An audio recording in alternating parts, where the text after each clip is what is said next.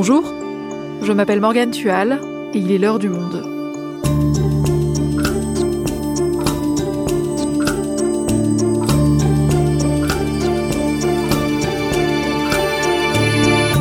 Aujourd'hui, vous avez peut-être entendu parler de l'application Telegram. Cette messagerie instantanée connaît un certain succès chez les personnes réticentes à utiliser les technologies des GAFA comme WhatsApp ou Messenger. Des militants de tous bords l'ont adoptée, séduits par sa réputation d'application sécurisée.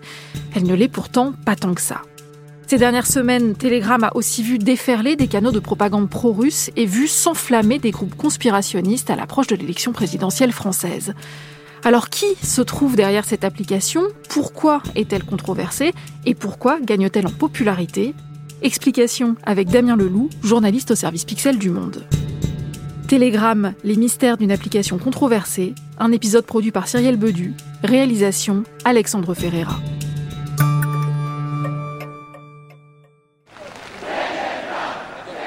Nous sommes le 30 avril 2018 à Moscou, en Russie. Ce jour-là, devant le siège du FSB, les services de sécurité russes, plusieurs milliers de personnes manifestent contre une décision des autorités. En effet, quelques jours plus tôt, un tribunal a ordonné le blocage dans le pays de la messagerie Telegram, très populaire en Russie. Car le propriétaire de l'application a refusé de transmettre au FSB les clés permettant de déchiffrer les messages de ses utilisateurs. Parmi les manifestants ce jour-là, Alexei Navalny, le principal opposant de Vladimir Poutine. Au cours de la semaine dernière, les autorités ont essayé de nous persuader que le blocage de Telegram n'avait pas beaucoup d'importance. Mais nous pouvons voir que c'est vraiment important. Alexei Navalny qualifie même le fondateur de l'application, Pavel Durov, de résistant. Dans la rue, les manifestants font voler des avions en papier, un clin d'œil au logo de Telegram. Quatre ans plus tard, la guerre sévit en Ukraine. Et sur Telegram, c'est l'agitation. Les Ukrainiens qui l'utilisent beaucoup s'en servent pour s'organiser sur le terrain. Mais ils ne sont pas les seuls. Les propagandistes pro-russes s'appuient eux aussi sur l'application pour coordonner l'offensive informationnelle, et ce, dans plusieurs langues.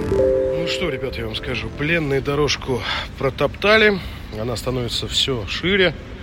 Les Ukrainiens, l'armée ukrainienne multiplie des provocations. Elle a notamment tiré sur les populations civiles du Donbass. Mais de quel côté se situe vraiment Pavel Durov, le mystérieux propriétaire de l'application?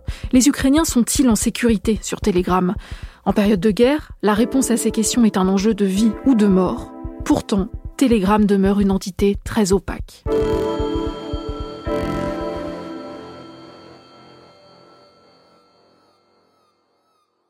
Damien, tu as publié il y a quelques jours un long article sur l'application Telegram. Quel a été le point de départ? Pourquoi tu t'es dit qu'il fallait aujourd'hui écrire dessus alors qu'elle existe depuis bientôt dix ans? Alors, euh, j'utilise Telegram euh, quotidiennement dans mon travail depuis assez longtemps parce que c'est une source d'information assez importante sur tout un tas de sujets très variés. Et puis, il y a quelques semaines, euh, en regardant les messages défiler dans l'application, je voyais se succéder toute une série de messages qui concernaient deux sujets. D'abord la guerre en Ukraine et ensuite l'élection présidentielle qui allait se dérouler quelques semaines plus tard. Et je me suis dit qu'en fait, cette application, elle était vraiment pile à l'intersection entre les deux principaux sujets d'actualité du moment et que, de manière assez paradoxale, on n'en parlait quasiment jamais. Alors, pour bien comprendre tout ça, on va revenir aux bases. Est-ce que déjà tu peux nous présenter cette application? Elle sert à quoi? Alors, Telegram, c'est une application de messagerie instantanée, un peu comme euh, WhatsApp, Signal ou Messenger. Elle est gratuite, on peut l'installer sur son téléphone, qu'on ait un iPhone ou un téléphone Android. Sa principale fonctionnalité, donc, c'est de pouvoir discuter avec euh, des gens que vous connaissez, mais elle propose aussi quelque chose qui est assez différent de ce qu'on trouve sur WhatsApp ou sur Messenger, qui sont des salons de discussion, des canaux dans lesquels on peut euh, discuter à plusieurs, 5, 10, 100, 1000 personnes, 10 000 personnes, autour d'une thématique ou autour d'une personne. Il y a plusieurs manières dont ça peut fonctionner. On peut choisir de laisser tout le monde publier dans un même canal de discussion, ce qui, quand il y a 10 000 personnes dans le canal, engendre un certain chaos, vous pouvez l'imaginer, et ou autrement de restreindre qui peut publier des messages dans le canal.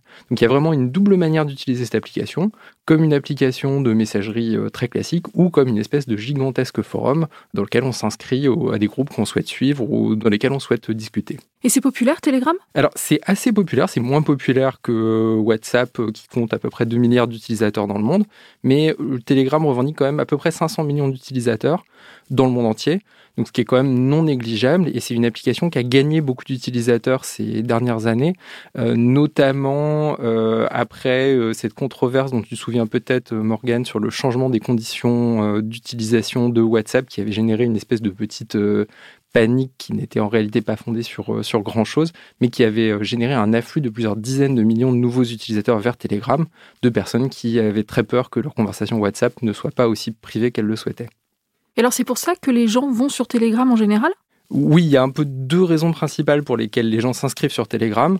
La première, c'est qu'ils ne souhaitent pas utiliser une application qui soit éditée par euh, Facebook, euh, Google, euh, Apple ou une autre grande entreprise américaine. Et la deuxième, qui est un peu moins mise en avant par Telegram, mais qui est une raison très importante pour laquelle de nombreuses personnes s'y inscrivent, c'est que c'est une application qui n'est pas modérée ou très peu modérée et dans laquelle il y a très peu de suppression de messages, euh, où on peut dire et écrire à peu près tout ce qu'on veut sans craindre de voir son compte fermé ou ses messages supprimés. Imagine que tu es dans un canal de personnes très opposées à la vaccination. Dans ce canal, il y a 10 000 personnes et aucun message n'est modéré. Donc tu peux imaginer le déferlement continu de messages euh, très alarmistes, euh, d'informations qui sont fausses, de messages personnels inquiets, de photos, de vidéos, de messages vocaux qui déferlent en continu dans ton application. Et ça, c'est un seul canal. Je suis abonné à plusieurs canaux de ce type. Si je pose mon téléphone et que je ne le regarde pas pendant une demi-heure, j'ai raté 5, 6, 700 messages dans chacun de ces canaux. Donc c'est impossible de tout suivre et on est bombardé en permanence de messages. Et du coup, ça fait de, Telegram une espèce d'expérience de, sociologie euh, grandeur nature qui répond d'une certaine manière assez bien à la question. Qu'est-ce qui se passe si on supprime toute modération et tout système de contrôle de la liberté d'expression sur un réseau social? Un peu ce qu'Elon Musk, qui vient de lancer une OPA hostile sur Twitter, dit qu'il veut faire euh, du réseau social Twitter. Et alors concrètement, sans modération, il se passe quoi? Qu'est-ce qu'on voit sur Telegram? Alors, on voit de tout sur Telegram, euh, très simplement. On trouve aussi bien des gens qui euh, publient des messages euh, sur leurs dernières vacances et des photos de leur famille, que des groupes néo-nazis, des groupes de propagande pro-russe, on l'a évoqué. Moi, j'ai vu des centaines de photos de cadavres de soldats en Ukraine, des vidéos de prisonniers de guerre, ce qui est contraire aux conventions de Genève, des théories du complot bien plus folle que tout ce que vous pouvez imaginer sur euh, Emmanuel Macron, Éric Zemmour, la présidentielle, le trucage des élections, enfin vraiment toutes les théories euh, conspirationnistes euh, possibles et imaginables il y a un canal Telegram pour ça.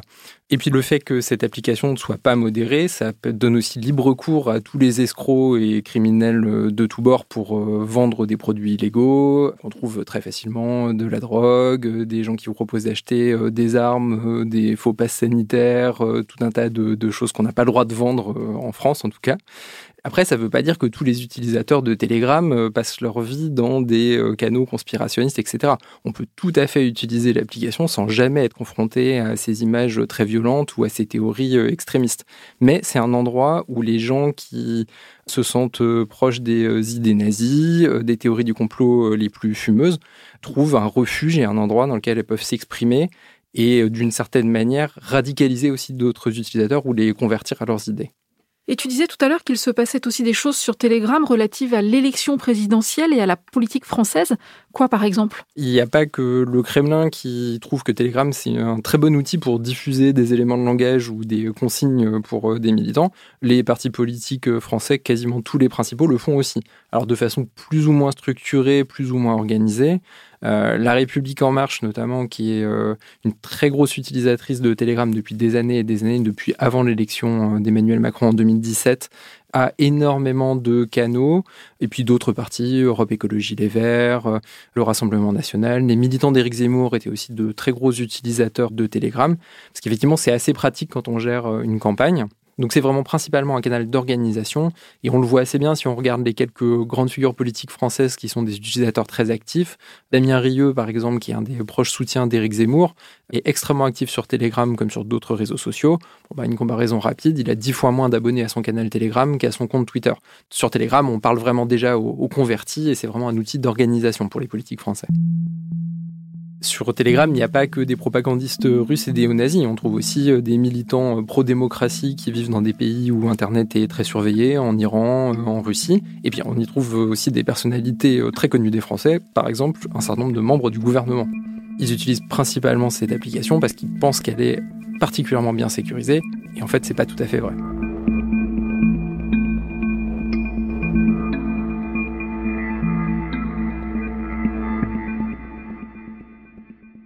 Pour le comprendre, il faut qu'on aille un peu en coulisses. Qui se trouve derrière Telegram alors Telegram, c'est une application qui a été créée par un seul homme, Pavel Durov, qui est un russe qui a aujourd'hui 37 ans. C'est un peu une caricature de la startup qui a réussi. Si vous jetez un œil sur son compte Instagram, vous verrez qu'il se montre torse nu en train de méditer dans le désert, comme n'importe quel influenceur à Dubaï, où il vit. Euh, il se présente comme un libertarien, euh, vraiment dans le sens le plus américain, on va dire, du terme. Euh, il déteste la bureaucratie, la police, les gouvernements, les guerres, le socialisme, les législations. Et puis ce qu'il déteste par-dessus tout, ce sont les impôts. Pavel Durov, c'est pas quelqu'un qui sort de nulle part. C'est un entrepreneur déjà très connu quand il crée Telegram, puisque c'est aussi le principal fondateur de VKontact, qui est le clone russe, on va dire, de, Facebook, qu'il a lancé en 2006. Et c'était un succès gigantesque. C'est une application qui fonctionne encore aujourd'hui très bien, qui lui a rapporté énormément d'argent. Tout ça jusqu'en début des années 2010, où il a commencé à avoir des problèmes assez importants euh, en Russie et vis à -vis du Kremlin. Qu'est-ce qui s'est passé? Et bien à partir du début des années 2010, Pavel Durov va commencer à refuser d'exécuter des demandes qui lui sont faites par les autorités russes. Notamment, le Kremlin ou le FSB lui demande de supprimer des pages V-Contact d'opposants politiques à Vladimir Poutine. Et ça, Pavel Durov, il n'a pas très envie de le faire, voire pas du tout. Donc euh, il refuse de le faire. Il se moque même de la police qui vient euh, frapper à sa porte pour lui demander des comptes. Donc il y a une espèce de jeu du chat et de la souris qui dure euh, plusieurs années jusqu'à 2014 où Pavel Durov va se retrouver éjecté de la direction de V-Contact. Et donc, suite à son éjection, Pavel Durov quitte la Russie et décide de lancer euh, Telegram, comme il le racontait lors d'une interview au site spécialisé TechCrunch en septembre 2015. À l'époque, je vivais encore en Russie et on a constaté que les moyens de communication n'étaient pas sécurisés. Ils pouvaient être facilement interceptés et décryptés par les autorités locales. Certains de mes amis ont eu des problèmes à cause de ça et je ne voulais pas que cela m'arrive. Alors on a créé une application pour notre usage personnel au début qui nous permettrait de communiquer de façon privée sans que nos échanges soient interceptés et décryptés. Et ça fonctionne, cette nouvelle application? Oui, ça fonctionne. Alors d'abord, ça fonctionne euh, en Russie, auprès des Russes, puisque bon voilà, c'est une application euh, qui est lancée d'abord à destination euh, des Russes, même si tout un chacun peut, peut l'installer ou la télécharger. Et puis elle est lancée dans un moment où le, climat médiatique est assez favorable. On est à peu près dans la période où les révélations Snowden ont montré que, bah, en fait, la NSA américaine surveillait bien plus que ce qu'on le pensait jusque-là les messages échangés sur les principales messageries des grandes entreprises américaines. C'est aussi le moment où Facebook rachète WhatsApp, qui est un concurrent direct du coup de, Telegram, et Facebook a une assez mauvaise euh, histoire en matière de vie privée, donc il y a un certain nombre de gens qui cherchent une alternative et qui se disent bah Telegram c'est cette alternative que je recherche. Et du coup, euh, Telegram bénéficie d'une aura de sympathie qui fait que les téléchargements de l'application vont décoller dans le monde entier. Et donc Telegram est perçu comme une application sécurisée, mais ne l'est pas tant que ça, c'est-à-dire? Au moment où euh, Telegram se lance, c'est même une application qui est très peu sécurisée, voire pas du tout, parce que ces messages ne sont même pas chiffrés. Le chiffrement, c'est vraiment la brique fondamentale qui permet de sécuriser les communications sur une application. Je vais prendre une métaphore qui est très euh, grossière, mais c'est un peu comme une enveloppe quand vous envoyez un courrier. Euh, si vous envoyez une carte postale sans la mettre dans une enveloppe par la poste, bah, le facteur peut très facilement lire ce que vous avez écrit. Le chiffrement, c'est une technologie qui permet de mettre cette carte postale dans une enveloppe et qui s'assure que la personne qui transporte votre message ne peut pas l'ouvrir et ne peut pas le lire. Donc si vous n'avez pas cette fonctionnalité euh, très importante, c'est très facile d'intercepter euh, vos communications et d'espionner euh, ce que vous dites et ce que vous lisez. au moment de son lancement, Telegram n'a pas de chiffrement.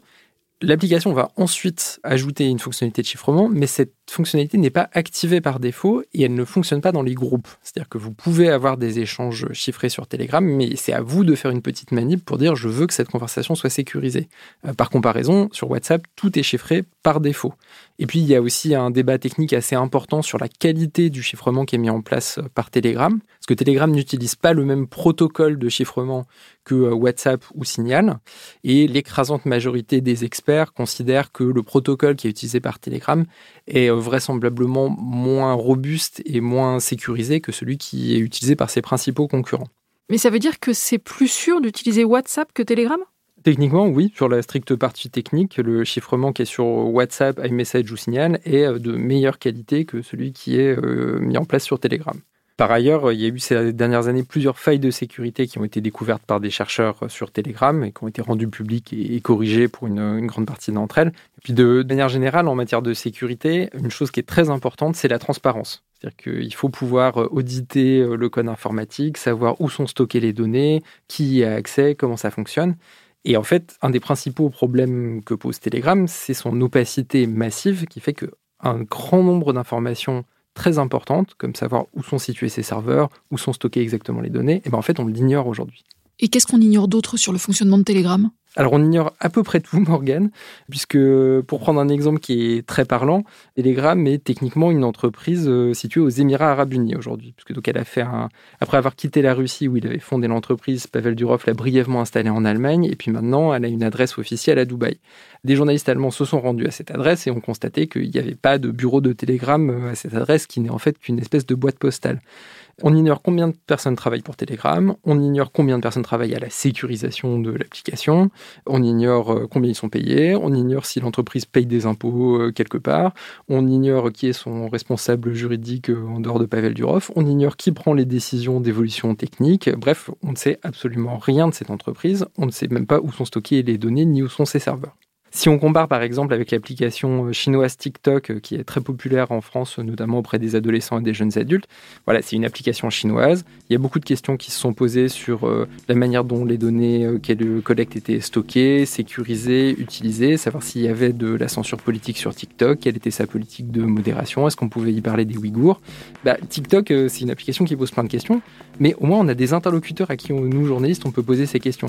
TikTok, ils ont des bureaux en France, une équipe française, un directeur euh, en France. On peut porter plainte contre eux en France. Voilà, il y a une représentation minimale légale et euh, c'est une entreprise qui a des interlocuteurs euh, dans des pays européens comme un peu partout dans le monde. Et c'est pas le cas de Telegram. Si vous voulez porter plainte contre Telegram, je n'ai aucune idée d'où vous devez vous adresser. Oui, parce que le fait que TikTok soit une application chinoise, ça pose pas mal de questions, mais le fait que Telegram soit une application qui a été conçue par une personne russe, est-ce que ça aussi c'est problématique? Alors, ça, peut l'être. Pavel Durov, lui, dit que pas du tout, lui-même se considère plus comme russe. Euh, il ne vit plus en Russie depuis très longtemps. Il met très facilement en avant et parfois même un peu en scène ses conflits avec le Kremlin et avec, euh, avec les services de sécurité russes. Après, ça ne veut pas dire que euh, son application ne puisse pas bénéficier d'un intérêt plus ou moins bienveillant de la part des services de renseignement russes. C'est même certain que les services de renseignement russes s'y intéressent de très près. Telegram, c'est aussi une application qui est énormément utilisée en Ukraine et dans tout l'ancien espace de l'URSS. pour le renseignement militaire russe, ça pourrait être extrêmement intéressant d'avoir accès à des géolocalisations en temps réel de tous les utilisateurs en Ukraine. Telegram ne fournit très certainement pas cette information euh, aux services russes, mais rien ne dit que les services russes ne cherchent pas à l'obtenir et n'aient pas trouvé une manière de, l'acquérir. C'est très facile pour un service de renseignement euh, russe de faire pression sur la famille, euh, les amis d'un développeur et d'essayer d'obtenir par ce biais des, clés de chiffrement ou des informations secrètes sur, sur l'application.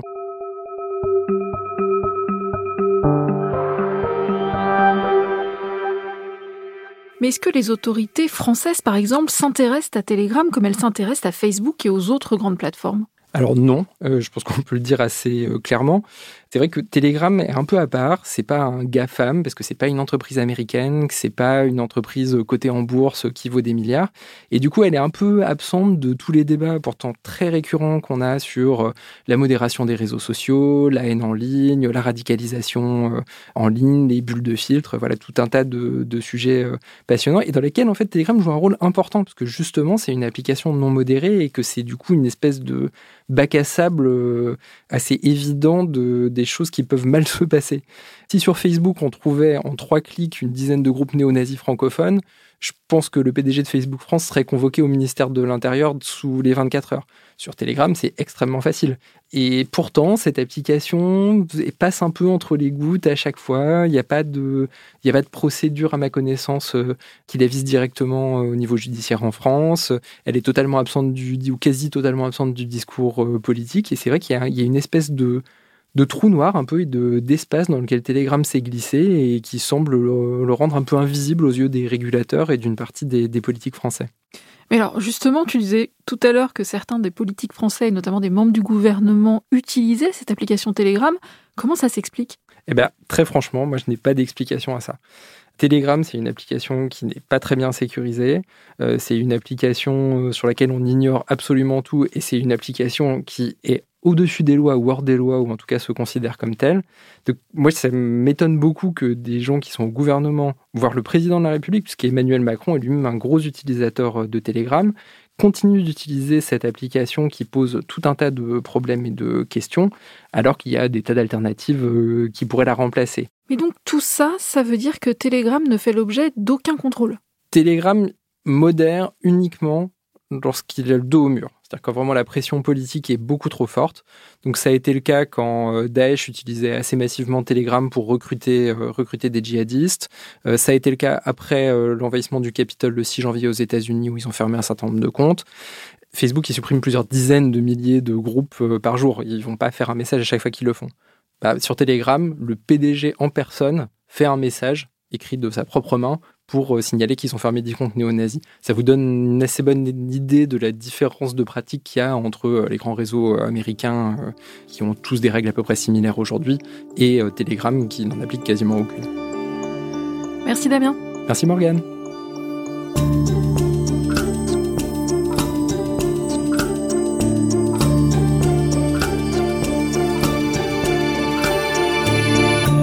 En savoir plus sur le sujet, je vous invite à lire l'article de Damien Leloup consacré à Telegram dans la rubrique Pixel en vous abonnant sur notre site lemonde.fr. C'est la fin de l'heure du monde, le podcast quotidien d'actualité proposé par le journal Le Monde et Spotify. Pour ne rater aucun épisode, vous pouvez vous abonner gratuitement au podcast sur Spotify ou nous retrouver chaque jour sur le site et l'application lemonde.fr. Si vous avez des remarques, des suggestions ou des critiques, n'hésitez pas à nous envoyer un email à l'heure du monde L'heure du monde est publiée tous les matins du lundi au vendredi. On se retrouve donc très vite. À bientôt!